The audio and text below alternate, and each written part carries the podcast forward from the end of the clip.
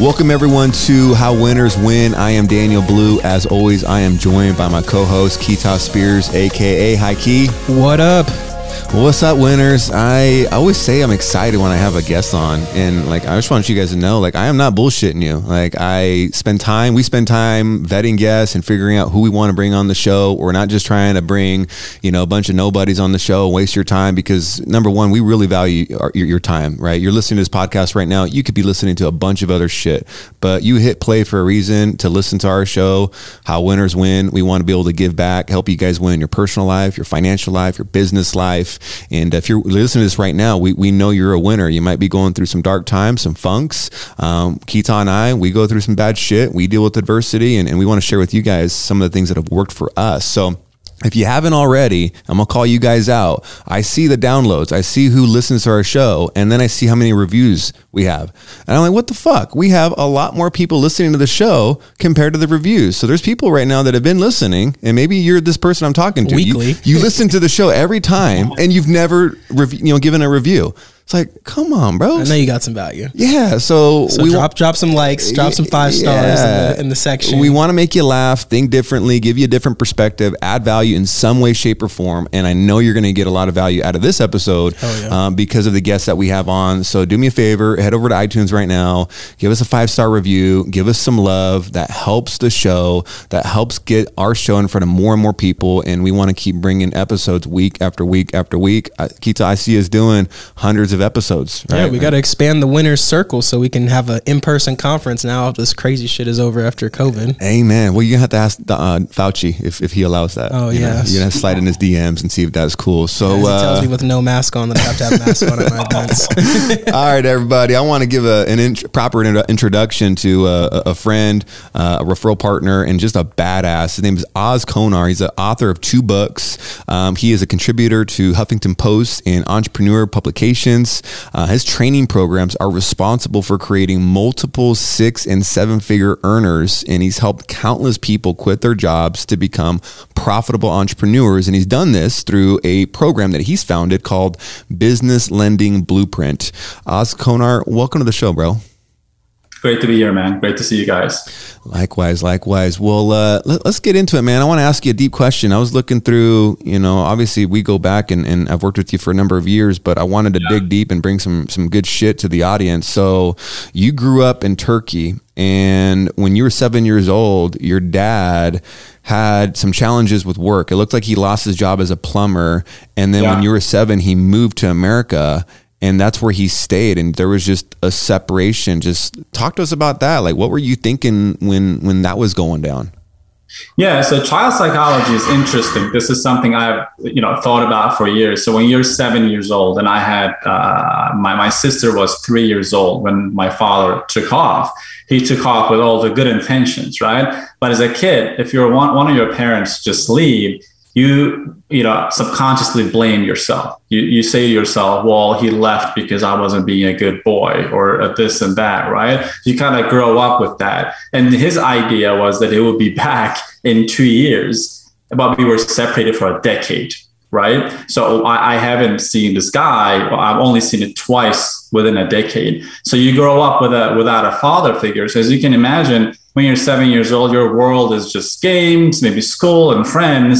But when you're living in a country like Turkey, all of a sudden you have to be become an adult, right? So that's just what happened to me. So I moved from childhood to like semi-adulthood within two months when I noticed what the fuck is happening. Like, oh, there's no father figure in the family. Someone has to go pay the bills, and of course, unlike today, we don't have internet and all that stuff. So someone needs to go stuff get get stuff done and travel 45 minutes to the major city and get that taken care of. Someone needs to go buy the groceries, and that um, caused a massive paradigm shift, right? So now I don't have time to play with friends. I don't have time to become an athlete that I so wanted to be. I don't have time for this and time for that. It's just taking care of the family. Um, so that's that, that changed everything, and we got together with my father. But through that, the you know those years that are kind of missing in our lives, that uh, made me think differently than my age group, right? Because now I associated a lot of pain, um, uh, you know, to, with money. So I noticed that, all right, so if you don't have money, your father leaves. As a child's mind is very simplistic, right? So if you're broke, you suffer. So when you make those associations associations in your mind, then you're you become driven to make a lot of money. And I'm growing in a very low income family. My grandparents were come from low income family. My grand grandparents were come from low income family. So it's like a curse within the family that that's just how it is. Like you're fucking broke. Like no money. Money is always a problem that you discuss.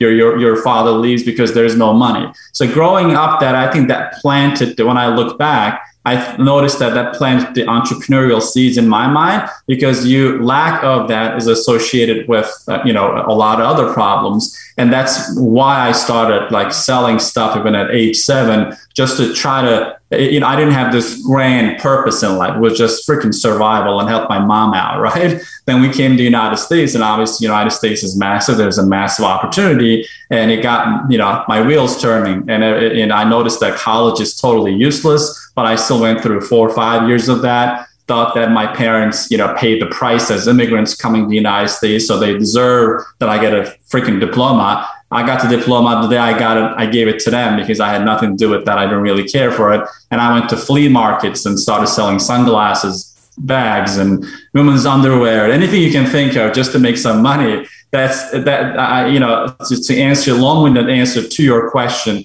that's what happened and what I guess it contributed to our success right now in, in a weird way. Um, but yes, man, that's just a quick summary of what's been going through for the past 20, 30 years. Let's dive into that. So, for a lot of entrepreneurs, I feel like for myself personally, you know, when you go through having not having a father figure at a young age, those are formative years for any boy slash man. You know, seven to seventeen, essentially, from what I picked up, your father, you only saw him twice. Correct. Yeah. You know, so that's a huge part of your life. And to me, there's really only two paths for a young boy who doesn't have a father. You either hustle or you destroy yourself. Correct. And I'm sure that probably growing up in Turkey and where you're from, there was probably a bunch of boys that didn't have a father and they probably chose that other path.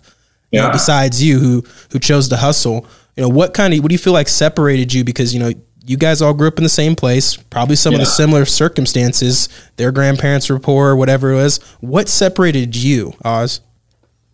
Um, so that those age uh, ages are brutal. Kids are brutal to each other, right? So uh, bullying and all that stuff. And once they notice that you're kind of defenseless, you don't have an older brother, you don't have father, they want to attack you, right? But it's not because they're bad kids. It's just the way it is. It's just you know hierarchy works that way in public school system. So I was this little kid and I was dealing with a lot of health problems. So I wasn't in a position to physically defend myself. So I got abused and bullied a lot by them, right? But as I was growing, I noticed that uh, uh, it's just a personality trait, I guess. I, I, I just can't live like that, right? I was depressed most of my childhood, but it came to a point that I started getting healthy. I guess my the reason uh, I started getting healthy is because I wanted to win, right? So I was getting beat up, I was getting left out, no one wanted to work with me, and no one did no no protection then I became a fighter. I, started fighting people, beating people. And in, in that when you beat one kid, then everyone starts talking about you. Especially I was the underdog and I beat this big kid at school and everyone is just talking about you. That brings you some level of reputation. Then you notice, oh, this is actually cool. I got a lot of attention. So I just repeat this, right? So I became that guy and I got involved with, you know, they're not really like American tar- uh, style gangs but I became part of like local gangs to, protect, and that was all just survival instinct, right? So just for me to protect myself and uh, my loved ones because I had a younger sister, she was totally defenseless too, right? So that's what it does when you, you know, that's when you put someone in a position of um, total despair. They don't have any place to go. Your back is against the wall. You get creative, which is similar to entrepreneurship, right? Like you guys, when I became an entrepreneur, I was totally fearless because I'm like, I'm see, I've seen the worst. What is the worst thing that can happen? Like I, it's already, I've been through it already. So I've a couple of failed businesses. Then it was always like, we'll, we'll make it happen. We'll make it happen. A lot of my f- friends and family thought you're just crazy, man. Like you have this degree, go become a scientist. And I was a pre med. I got accepted the medical school. And I didn't go right because I didn't want to be one of them, which is okay. But I, I was, I, I wasn't going to be that person. So uh, you know that uh, that negative circumstances uh, uh, you know, uh, it, it, breeds a positive outcome. But to your point, yes, I could have chosen the negative side. I kind of did faith, but I never got involved with drugs, uh, uh, drugs or alcohol and anything like that. It was just the survival, and that gave me the leadership skills without me noticing. Then I liked that feeling, and I noticed that there were more people around me and then I combined that with the entrepreneurial way of running businesses. Why I did that, I don't really know. How I, I didn't get out of hand and made me a freaking gangster, I have no clue, honestly. But it's just the way it worked. It could be a personality thing. It could be just I wanted to do good. Uh, I don't know, one of those things, but it, it ended up working fine. And I survived that environment and started taking lessons out of that and applying it to entrepreneurial, uh, you know, journey. Man, and, and uh, just so you guys know, you know, Oz is uh, is someone that doesn't do a whole lot of flexing, and, and I know he could. You know, I think it's just a really cool story, Oz, how you've been able to, to immigrate from Turkey, and, and here you are in the United States. You know, having seven figure businesses. When did you when did you leave Turkey and come to the United States? Uh, when I was seventeen, yeah, right before I, I turned eighteen. Okay, what was your English like when you came to the states? Nothing. so, so talk, talk to us about that, man. Like how how was how was that? Like what was that? Do you do you remember like your first day or your first week or first month? You know, I couldn't imagine just being in a foreign country, not knowing the language. Like what was yeah. going on in your mind? Is there any experiences that you remember? And where'd you move to? Like where, where where'd you guys relocate to in the U.S.? Uh, New Jersey. So we ended up in New Jersey. There were a bunch of Turks, and they put you in this public school system. There are ESL classes, but I don't speak a word of English, like nothing at all. And it, in my class, there are people from uh, you know across the globe, pretty much every country you can think of. And I'm naturally an introverted person. So if I was extroverted, I'll, you just go and start talking to people, right? These people are full of energy. They get their energy from talking to people. Their learning curve is a lot less steep for someone who's naturally introverted. So I don't I don't go out there and just start conversations with people. And that doesn't help you when you come to the United States and try to learn English, right? So first two years, it was like hell. Like I do not have any friends. No one wants to talk to me. I don't want to talk to anyone. It's like a very depressed period of time. But I gave myself the reading. So within that two year period, I probably wrote like 200 books. Uh, so that uh, helped me not only learn English, so it was a book, uh, it was a combination of Turkish and English books. And something happened on my senior year that all that accumulation of knowledge, uh, I started thinking differently. And then I started, I just started speaking English. Uh, again, I'm still not a perfect native speaker of English, but it just those two years, I just, you know, locked myself and, and just kept reading, reading, reading. And that's the time that internet is just is not as prevalent as right now. So you can't just find books online or just purchase a book, going to a library and sitting down and just reading stuff. I think that made the shift for me. Uh, it, it, could have been used some other way, uh, but I just said, hey, I'm stuck here. I hate being here. I don't have any friends because when you leave your high school at, at the age of 17, you have you have built strong relationships, right? Any 17 year old will probably have friends they've been hanging out for a few years, right? Imagine just severing all of that and coming to a new country and just starting brand new with nothing, no resources, no help or anything like that. So it was uh, it was brutal to be to be honest. You know, it was not easy at all. so I got a question, man, because like it seems like you know you're when looking back on it, you you made a lot of the right choices. Reading all those books, you know, led to you being able to get better at English, led to you having more confidence in the classroom and being able to make friends. But like you're also a kid who just had 10 years where you didn't have a father figure in your life. So like where is this coming from? Do you feel like it just you've naturally always had this intuition to do these these types of things that get you ahead and it was kind of against the grain or was there some type of mentorship during this transition period?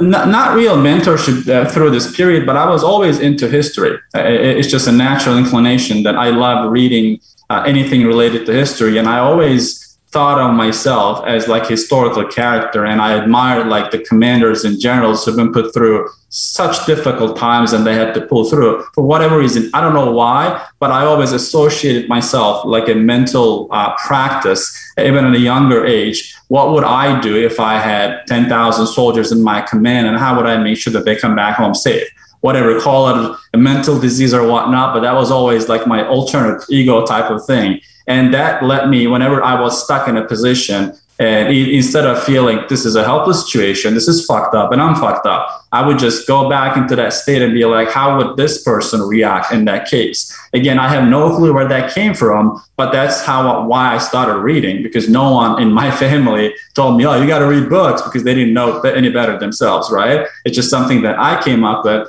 but it was just an alternate personality, or maybe, I don't know, maybe a multiple personality disorder. I have no clue what it is. But I always associated myself with those historical figures. And it, it even took a deeper turn when it came to the United States because I had access to a lot of books, a lot of history, like American history, European history, like Ottoman history, and all that stuff. So I, I that, that just propelled that behavior. So whenever I didn't know, and I have this principle when you don't know what to do, give yourself a day, sleep on it, and next day no matter what, take action, right? That's my principle. So don't let any problems linger. If I don't know what to do, I just take a day, let it sleep on it. Usually, uh, and, you know, I think some other, I, I can't remember the person who said this, but when you focus on something so big, you sleep on it, solution is kind of given to you in your dreams. That would happen. I would wake up with some kind of solution, just apply that. In my teenage years, it's a simple solution. Or uh, you get bullied, what do you do? Or you just punch back, right?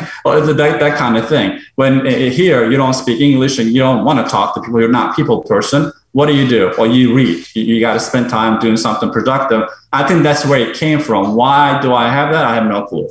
Wow. So winners, I mean, you should definitely rewind that. So basically you have a solution oriented brain to begin with. You know, if there's a problem, all right, what's the next possible solution? Right. And then another thing that I feel like uh, is low key that was really good that you did is that you just started studying people that are bigger than life characters. You know, me and Blue, we're history buffs. You know, we love history. We're all, that's what we talk about on, on at the Man, water. You know, you know, I'm watching uh, last night, and I'm not even a big fan of CNN, but it's a documentary on Jerusalem. Mm-hmm. And uh, it's it's eight episodes in the series, and it talks about just like all the different civilizations that occupied Jerusalem, the Ottoman Empire, uh, Herod the Great. Um, I mean, just a bunch of different the the Crusades, right? Like that the same land. Yeah, man. Like it's pretty crazy to you know see. Cause I wanted to understand more about like the Palestinians and and, and the yeah. Jews, and just understand like it's pretty crazy that one city, right? You have all of these different religions that claim it, right? Like Muslims, Christians, Jews. Yeah. Um, so yeah, I mean that's it. I really like that. You know what Keita's saying about what you were saying, Oz, and then I was going to add Keetaw. What I what I think winners that you guys can, can take away from what Oz just said is one. How many times do you make a good decision when you're emotional about it? Right? Like when you're pissed, when you're sad, like when you have a lot of emotions invested in that in that decision, you're more times than not going to make a bad decision. So I like what Oz said is, yo, don't make a decision that day. Like take a step back and be more objective. Like understand the facts, seek more facts, you know, remove yourself, detach yourself from that situation so your emotions can die down. And then what I like even more is take action the next day because mm-hmm. you could detach yourself. You could say, you know what, I'm gonna sleep on it, and then the next day happens. You're like, well, I'll just do it tomorrow. Brush it under the rug. I'll just do it next week, and then tomorrow is not a day. Ne- no. Next week is not guaranteed. So I mean, that's not a coincidence. Oz, you are where you are today because you just take massive action, but it's calculated. What's up, winners? I know you're getting a lot of value from the show. Pop over to iTunes, leave us a five star review, and tell a friend. Back to the show. Yeah. Yeah, man. I noticed that I made a lot of mistakes when I rushed into decisions, right? And also I made a lot of mistakes when I don't make any decisions, right? So pushing a decision to a future date is not a solution at all. And a lot of times, as the saying goes, if you don't know where to start, start anywhere, right? So a lot of times, you as, as an entrepreneur, right? It's easy to talk about success when you reach a certain level. It's not easy to talk about success when you don't have any. What do you do? You just take action. You don't know, like you you, try, you just keep trying, keep improving. You're, you, it's not it's not going to be like a slam dunk offer business on your first try, right? Sometimes you wake up and it could be one of the shittiest day in your life and you ask that always ask the, the question instead of a lot of people just ask questions to other people immediately but they forget the most important person which is themselves so you got to ask the question what do i do now and you got your self-talk is the most important talk because you you never talk to other people more than you talk to yourself we're constantly talking to ourselves but a lot of people are trying so hard to shut down the communication with themselves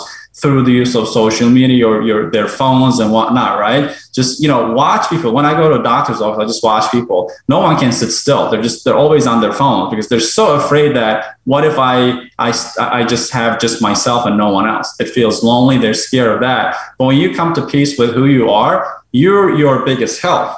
Then if, if you ask the question, what do I do now? Your answer will allow you to find the person who can help you. That's, but, but if you don't even think about it, and if I go just start asking Roland and any one of you, how do I do this? How do I do that? I do this with exercise with my students all the time. I'm like, how long have you thought about this problem? I don't know, like a minute. Hmm. And no wonder you couldn't find a solution yet. Like it, it just wouldn't work that way, right? So you got to be okay uh, with being uncomfortable in a situation. Problems they make us uncomfortable. We want them to go away that's why we push them away. It's okay to have problems. Just sit with the problem for a while. Think about how you can solve that instead of bitching and complaining that you have a problem. That's given. People had problems way bigger than you will ever have in your lives right? But the, the you make the problem bigger by just making it about something else than than yourself that's why i always have that rule take a day break then next day take any kind of action. If I need to call somebody, I'll make a phone call. If I need to do sit down and you know uh, spend some time on it. So I, I usually my cr- creative brain works at nighttime when everything settles down. If I'm doing any kind of production, the entire business lending blueprint was created between 12 a.m. and 5 a.m. Like those five hours for like four weeks straight. The, the, the production, the planning, and recording, and all of that. So you got to find your own time, like whatever time module works for you, right? But it always starts, every, every success starts with yourself within, then it becomes without, if that makes sense. Yeah, absolutely. And then uh, to piggyback, I, I think what you said is is awesome. And then also, I think you know the bigger the problem, usually the bigger the opportunity, right? And uh, you know, we, we like you said, we we run away from uh, you know the the fear of discomfort. So speaking of big problem, I mean, you you've solved a big problem in terms of helping people break away from their nine to five jobs, and the the problem that you've been able to solve with this with this person and helping them break away from their 9 to 5 job is teaching these people how to make money solving another problem which mm-hmm. is funding for businesses right? Like getting capital for businesses is a huge issue because we know Wells Fargo and Chase and these big banks they don't give a shit about us you know? They just want to just you know fill out applications in 2 weeks a month 2 months processing Wells time. Fargo. I literally looked at my account the other day and it said I was a, a client since 2013 it's only because I, I, signed a piece of paper freshman year of college at orientation. And apparently, they got me a bank account. Never funded it. Never opened it. I just now opened up a Wells Fargo bank account. Been a member since 2013. They're, they're, they're claiming you. Though. They're claiming me though. They're, they're, claiming, they're claiming signature when I was 18 years old. Uh, yeah, yeah. Dude, a lot of them are criminals. They got convicted. Like they, you know, people talk about oh, merchant cash advance industry is kind of shaded. I'm like, you kidding me, right? Look at well, they, they, these people. They had to they had to be bailed out. Like they do settlements all the time. Corporations, no one went to jail, but for, they're freaking criminals for what they, they duplicated accounts and all that stuff. So that's who you're relying on to get your funding and all that stuff. So it started as a protest to a lot of what's going on out there, all this misinformation. And honestly, when I created the blueprint, it wasn't for uh, the uh, people to start their own business. I just hated a lot about the current industry, like the merchant cash advance alternative lending industry, how some of the players are lying to their customers, how they, they had no business sense. They were just offering one product and one product only. I was consulting them one on one. After a while, I got tired of it because they were so stuck in their ways. And I just said, all right, I'll just, what I know, I'm going to pour into a training and offer it to see who's going to be buying it. And initially, people from the industry didn't want to have anything to do with me because you know I was being a little too much on their face. You know, here's what you're doing wrong. Here's where you're gonna fail, type of thing. Mm. Then outside of the industry, a lot of people started noticing, hey, this could be a great business opportunity for me. And that was the feedback I started getting. And that's why in business feedback loops are really, really important. Every successful business, they have feedback loops created because you need to hear back from your customer. For the first year, uh, the entire blueprint, uh, you know, the, the webinar was live I was doing it every single week, inviting people over, doing it every single week. Why? I wanted to know what the hell they think because I don't know if this is a good fit for them or not. I'm just, you know, uh, giving them my opinion of what's what's real and what's a real problem. But market doesn't give two shits about your opinion. market has its own opinion, right? Market is the only place that either will validate or decline what you're trying to sell. So people go about, I think this is going to be a great idea, so I'll, be, I'll open up a bakery.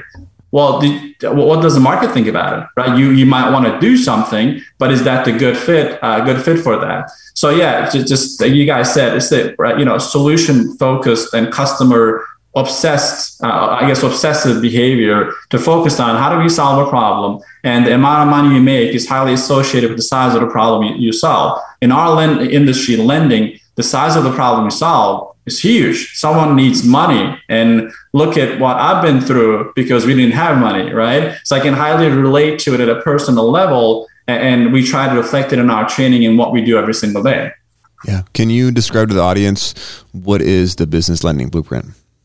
Business Lending Blueprint is an e-learning platform for someone who's entrepreneurial and they believe in hard work, but they believe in uh, you know finding the right vehicle for them to either get rid of their job or or if they're already running a business but it's a failing business, it's not the right business for them. It's an e-learning program where we teach someone uh, about a niche industry, which is alternative lending, as the name suggests, alternative to bank lending, anything banks do not do. We teach them how to do that, uh, to become a business loan broker. And by doing so, they can work from home and build a six figure business. And as you guys know, we have some players who are like, who built massive broker shops and they're making seven figures. They're pretty much multimillionaires by becoming a business loan broker. So that's, that's what we do. We have the largest training facility, both in the United States and Canada, over 3,000 brokers, and we're adding more every single month and they have a lot of skin in the game to be successful. Our program is not free; it's just twenty five hundred to three thousand dollars level. Uh, but they, that's why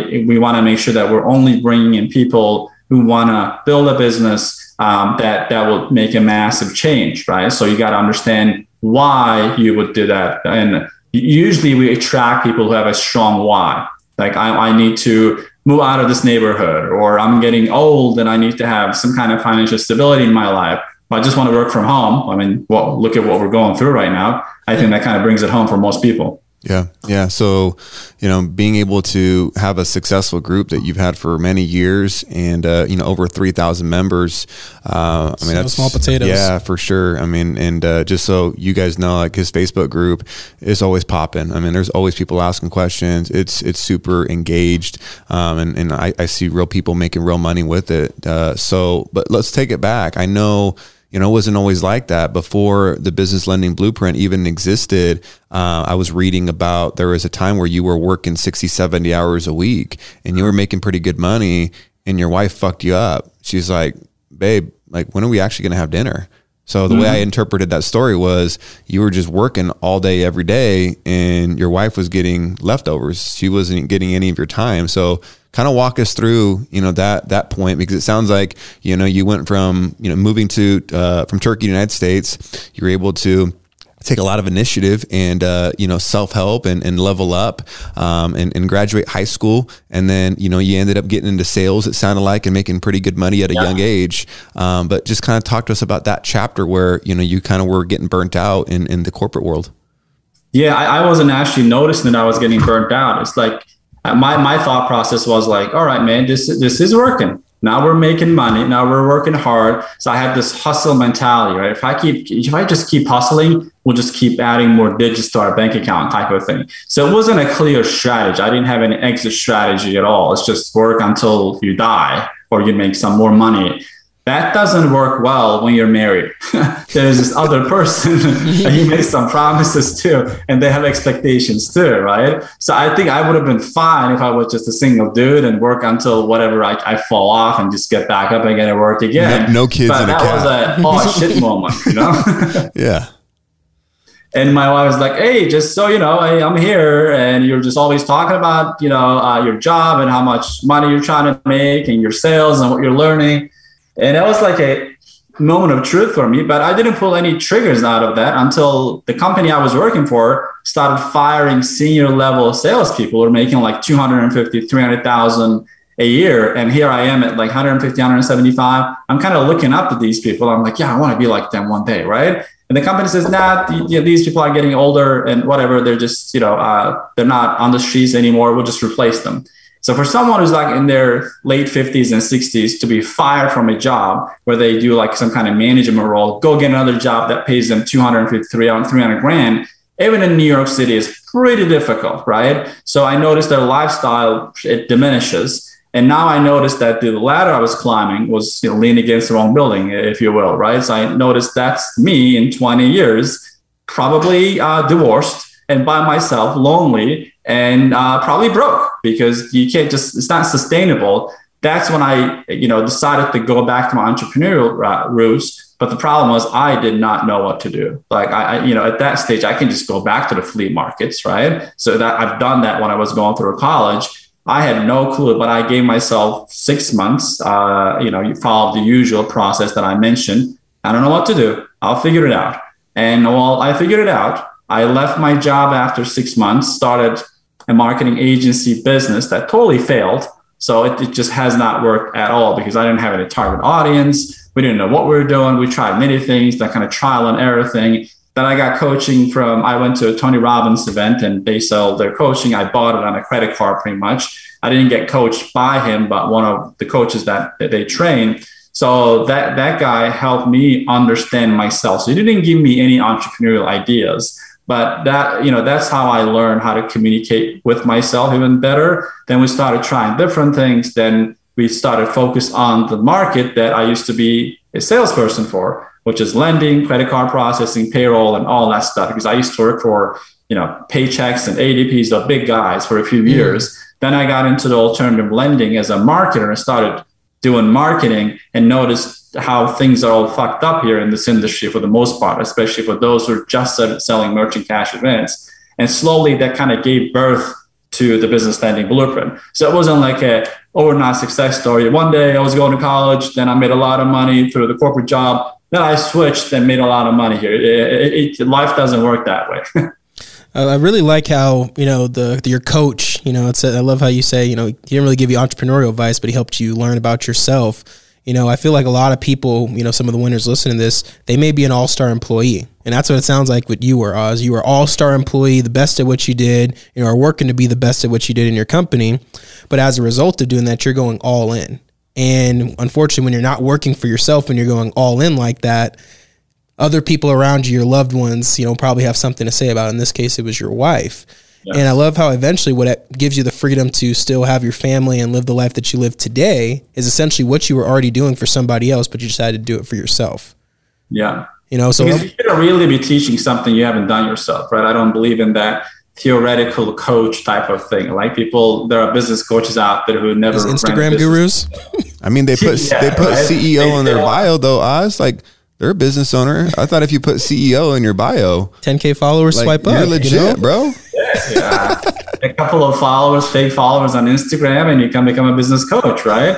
um, it doesn't work that way. Like you can't read a, a couple of motivational books and become a business coach. It, it, no, no businesses are sustained that way. You can't create value that way, unfortunately, which is happening nowadays a lot on social media, right? That's why you got to do it first. And I, I, I also believe that you can't learn everything through practice. We don't have enough time. That's why you get coaching, right? If that was the case, well, all of us would be in different places because there's no time for me to go through trial and error. At some point, you got to decide, all right, I'm willing to hustle and work hard, uh, but I need to get the coaching from someone who's done it. That's why my philosophy right now to hire a mentor I follow is his business or her business needs to be at 10 times bigger place than mine. So he's been through a lot already. So I can, when I bring my problems, that person already knows what I'm going to say next. Whereas if you have someone following some templates given by some of the gurus, then they ask you to fill that out. That has no purpose, right? So that's why as you go through changes in your life, don't forget to change your coach and mentor as well. Like you can't be staying with the same person that you started out with. That's kind of very important. Uh, that's why I usually every two, three days, two, two, three years, I join different masterminds and I want to hang out with people who kind of figured out a lot of things that's becoming a massive problem for me as a growing business. Uh, so you got to look at this as a journey, not just do I get help or do I not get help? Well, do I get help? Who do I get help from? How often do I get help from that person? What kind of help do I get from that person? Those are all like deeper level questions than is coaching, does coaching really work? Do I need info products? Do I need this and do I need that? You need something that's given, but figure it out. But no, just ask deeper level questions. What's your uh, thoughts on degrees in college? I, I, was reading you got a degree in biology and chemistry, and uh, here you are just making seven figures in business lending. So, I'm uh, glad you brought yeah, that up because uh, I know that you said that your parents had a big influence. You gave your degree to your parents, so school really wasn't always something that you maybe had this super, you know, deep passion for. You're pre med and didn't end up going, but ultimately you made the right decision. What's up, winners? I know you're getting a lot of value from the show. Pop over to iTunes, leave us a five star review, and tell a friend. Back to the show. Yeah, absolutely. I mean, I, I was never a big fan of school because I was bored most of the time, right? I was not entertained um, it, they just want to make you, uh, I guess, an overall good individual on everything. Uh, well, massive success comes from niching down on a single thing, which is against the whole college structure. they want you to take an uh, anthropology course while you're focusing on biology because they think, ah, why not? So you're overall pretty knowledgeable person. So I'm not totally against the idea if because not everyone is entrepreneurial, right? I'm sure everyone wants Lamborghinis, but not everyone will get it. They will not be, become successful students. You want your surgeon, your accountant, your lawyer to have a degree. So they are educated, they don't make mistakes, right? But for the bulk of people, they go to college because they don't know what else to do with themselves, right? And the system is broken way before college. College is kind of already too late, right? So I have two kids right now. No way I'm putting them through the public school system. Like they're, they're, one is five, the other one is three.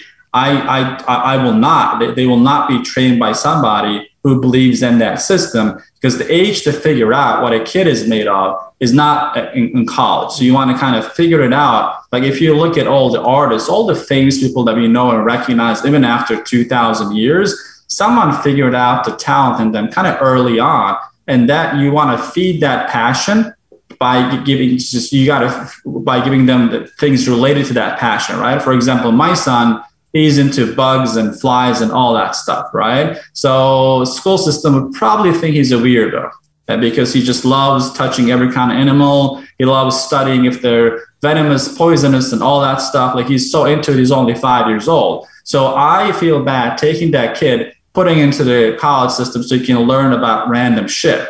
So uh, for that reason, we want to feed what he's into so he can become the best at what he does. You guys probably know the Tiger Woods story, right? He didn't start playing golf at age seven or 10 or 15. His father was a golfer. Even when he was a little baby, he was watching his father swinging when his subconscious mind was, you know, being fed with those images of the right swing, wrong swing, as he was growing it, he adapted that over and over and over and over again.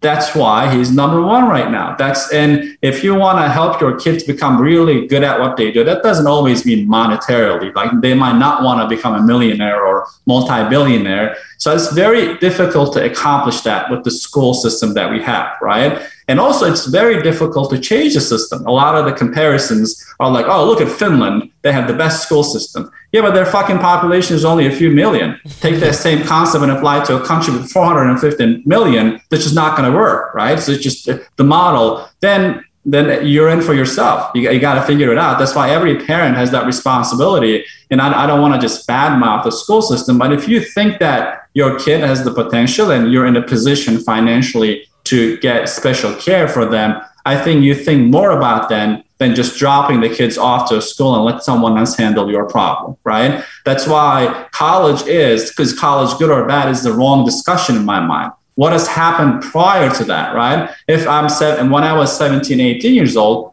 I didn't know what the hell I was going to do. So it's not college's problem. Eh, no one took time to help me understand myself. So I could have said, I have nothing to do with biology and chemistry. So I have a mind that thinks like a scientist, but that doesn't mean I need to go there, right? Someone, if someone helped me understand understand that, I could I could have started my first real business when I was 17 years old, and today I would have been at a way different point than where I am right now. So you see how it catapults people. So people talk about the college because it costs money. Like people graduate, they owe a lot of money. But I think it's the whole system uh, for someone who wants to go to special places that you, you need to really evaluate how where you start your kid from. Uh, otherwise, we can talk about college and how broken that is all day long. But I don't think it's going to solve the problem. Yeah, that's that's a good point. Gotta go back to the root. Yeah. Do you regret going to you know majoring in uh, biology and, and chemistry, knowing where you are now? I do because I could have done way better with my time because I was already a hardworking person, right? If you're lazy and if you hate college, you wouldn't have done fucking shit anyways. Like if you didn't go to college, so you would you, you need to be already like in a position of like I'm gonna do something with my life. Then you gotta look. You can look back and say I spent five years of studying human biology, animal biology, and st- spent hours on laboratories because you know the biology. I did double major biology and chemistry and all that. So I could have spent the same focus on building a business, but that's me and some of the other people a lot of people go to college because they don't want to do shit anyways. That you, you kind of force them into like if you take them off to college, they're not going to go build rocket ships, right? So that's why it is needed if you're if you're settled with bare minimum, at least go to college, like do something. Then we, we need people for the workforce, right? But for the you know bulk of the people who are driven, they want to do something, it's a dream killer because it has no clear purpose. And they're taking one subject, let's say basic biology, they're taking four months to teach it, teach that shit. You kidding me? Like we're teaching people how to run a business through an online course. You can't teach a basic subject in like two, three weeks. Someone needs to go through like four months and then second semester on that, third semester on that. That's crazy. That's madness. But it's extended that way so people make more money, I guess. And that's just how it was created back. And I have no idea why, you know? Yeah. Yeah. So, so going back to business, Oz, what, what were some of the, the key things that you did right that helped your business go from six figures to seven figures a year? Uh, listen to right people and stop listening to the wrong people. So that's, I guess, the biggest thing, right? So I listen to my mentors and I ignore others because everyone wants to give you an opinion when you're in business, especially when you start making some moves. Everyone wants to talk to you about what's the next thing, the next technology, next tool, next marketing thing, this and that you can easily get very distracted and you can even lose what you have. So my philosophy on that is always follow someone who's making it happen and get advice, specific advice from it. So I, when I ask questions to these people, I don't usually ask, how do I do this? Because in my mind, how is something I got to figure it out? Like, go figure it out. Like, we're all smart enough. It's just if I do this, well, do you think I will get the results? Or what are the consequences of not getting the results? Because I'm trying to avoid trial and error, right? So going from seven figures to eight figures, many businesses do not accomplish that because first, you get complacent, you got money, right? So then there's really no motivation to work hard for most people, uh, unless you're a workaholic or, or you're serving a bigger mission than just making the money. The second thing is you have you have very limited time so, and also you have a brand to protect. When you were nobody, you can just do trial and error. No one knows you anyways, right? But now you're, if you're putting a new offer to the market, people are here, they hear, they listen, they follow you. When you pull that back, it stays with them. So it's important that you make more strategic moves. So you're, you're still making a lot of moves, but a lot more calculated than before. So when you're in the hustle mode, who cares? If you're cold calling 30 people, call call 50 people just make it happen make shit happen right make it rain if you're dialing 300 people dial 500 people but if you need to dial 50,000 people it's important how you do that right a lot of people go do that by hiring 100 people and have them dial because that seems to be the simplest solution just add more human beings in there and have them do what you're doing but then what you're not foreseeing is that now you're dealing with an office overhead profit margins going down the drain, right? Instead, what would be better to do, invest in technology so you don't have to fucking dial. How about that for a concept, right? So those are the things that matters when you're trying to jump to eight figures, not just the first thing that comes to mind, because the cost of failure is a lot higher at that level than the cost of failure when you're just brand new if that makes sense. No, that makes perfect sense. I mean, the, the margin for error is that that much smaller when you have a real reputation. When you're trying to make a name for yourself, you could go big or no one even notice anyway.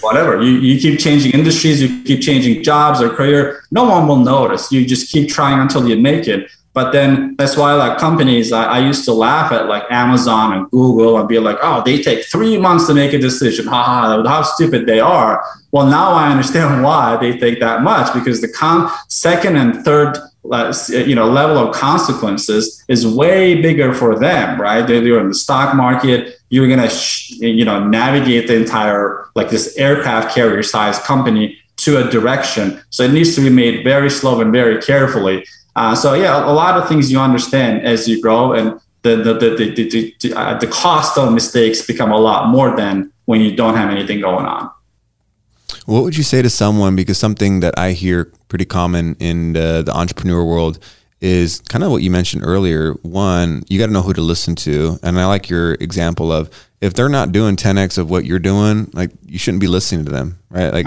it's really easy to get, you know, advice from someone that is out of shape, overweight, and eats like shit, and they tell you how to live your life from a health standpoint. It's like, really? And then, you know, we know those people that love to chirp and talk shit about your business when they don't even have a business, right? So the person should be qualified that's giving you advice, right? But then one thing I hear a lot about is people having a problem tuning the noise out, you know, tuning out other people. Maybe it's a friend, maybe it's a family member, but just tuning out that negativity because they're still at a point where they still care too much about what other people think. And what would you say to someone like that that that feels that way? Yeah, you gotta be you gotta come to terms. Uh, this is not gonna be sweet talk, all right? So it's gonna be harsh, but you gotta come to terms with being lonely. Okay, as you go up, the number of people that you can communicate with will go down.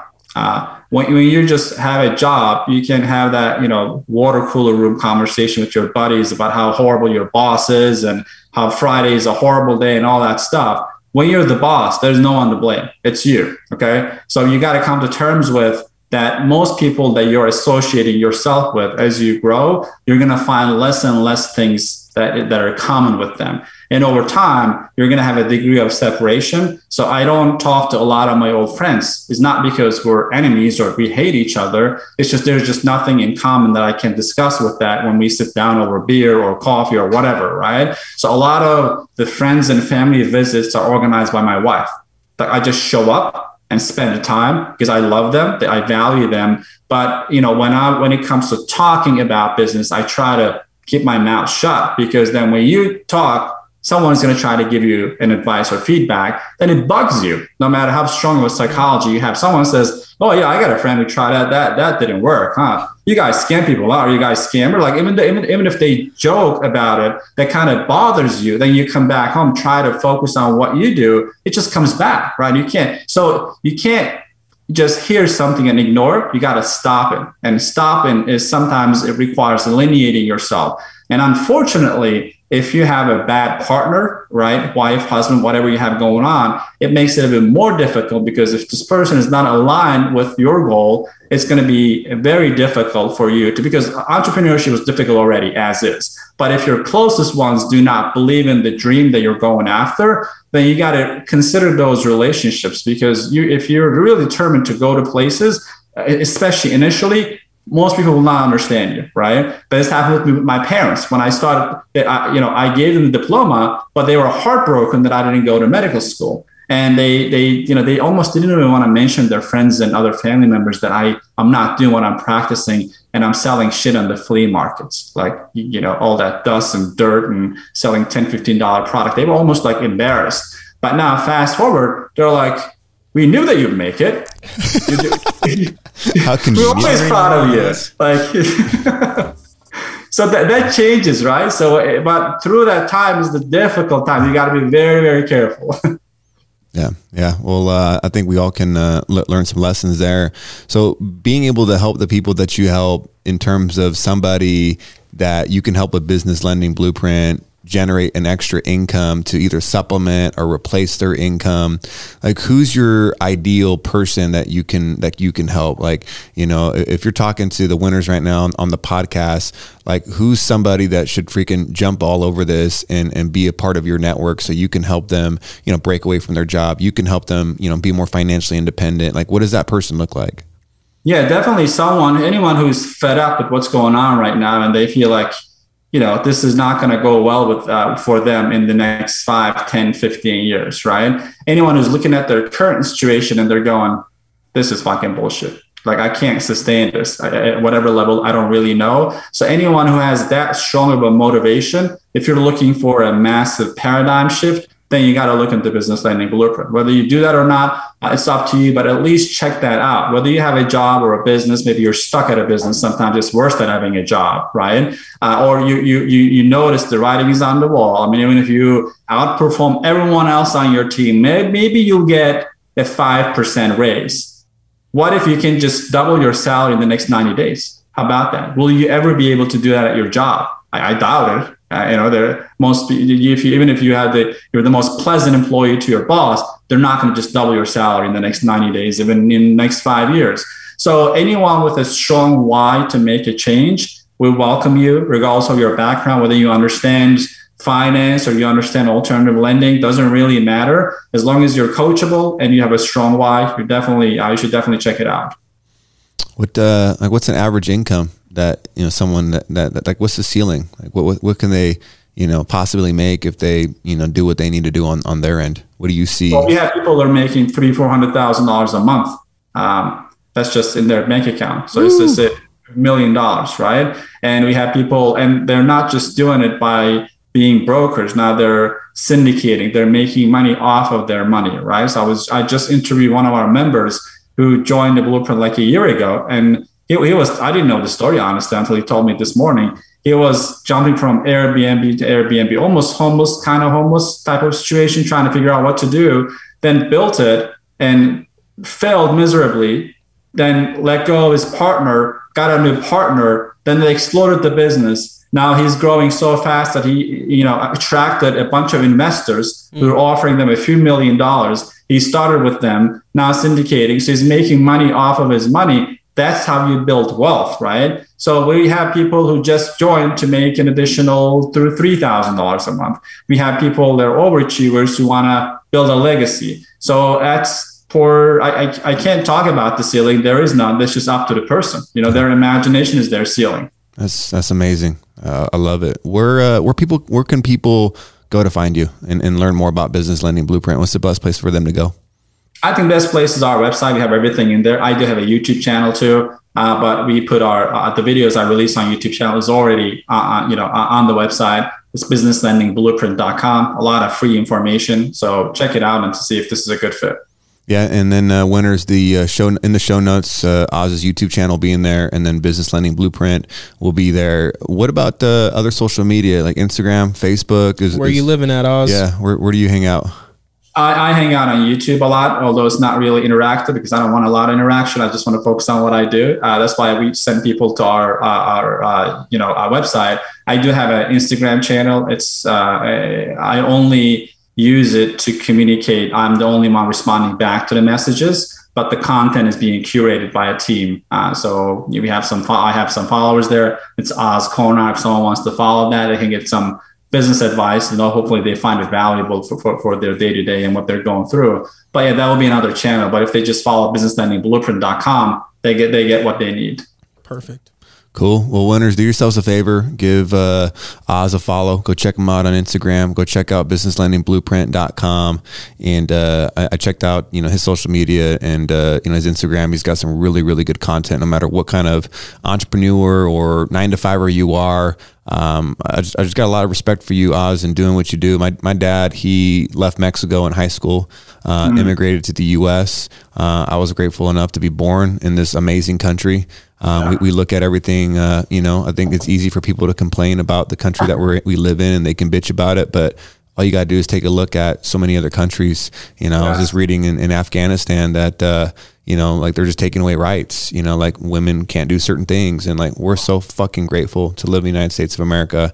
And uh, I've always had a lot of respect for people like you, people like my dad that immigrate to a brand new country, don't speak a lick of English, and they just build something. And then, you know, you got a family, you got two kids, you, are you're, you're building a legacy. So, um, you know, props to, to what you've done and the story that you've been able to write. And I know you're just getting started. I really do believe the best is yet to come for you, brother. Absolutely, man. Those are really kind words. That's uh, humbling, but great to be here with you guys. Amazing questions, uh, amazing content for sure.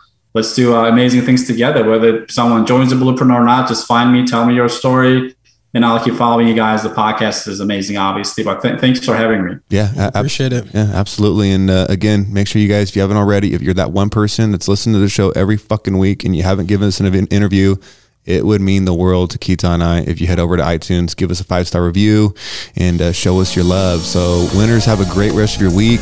Oz, I hope you have a kick ass rest of your day. And again, thank you for your time, brother. Peace.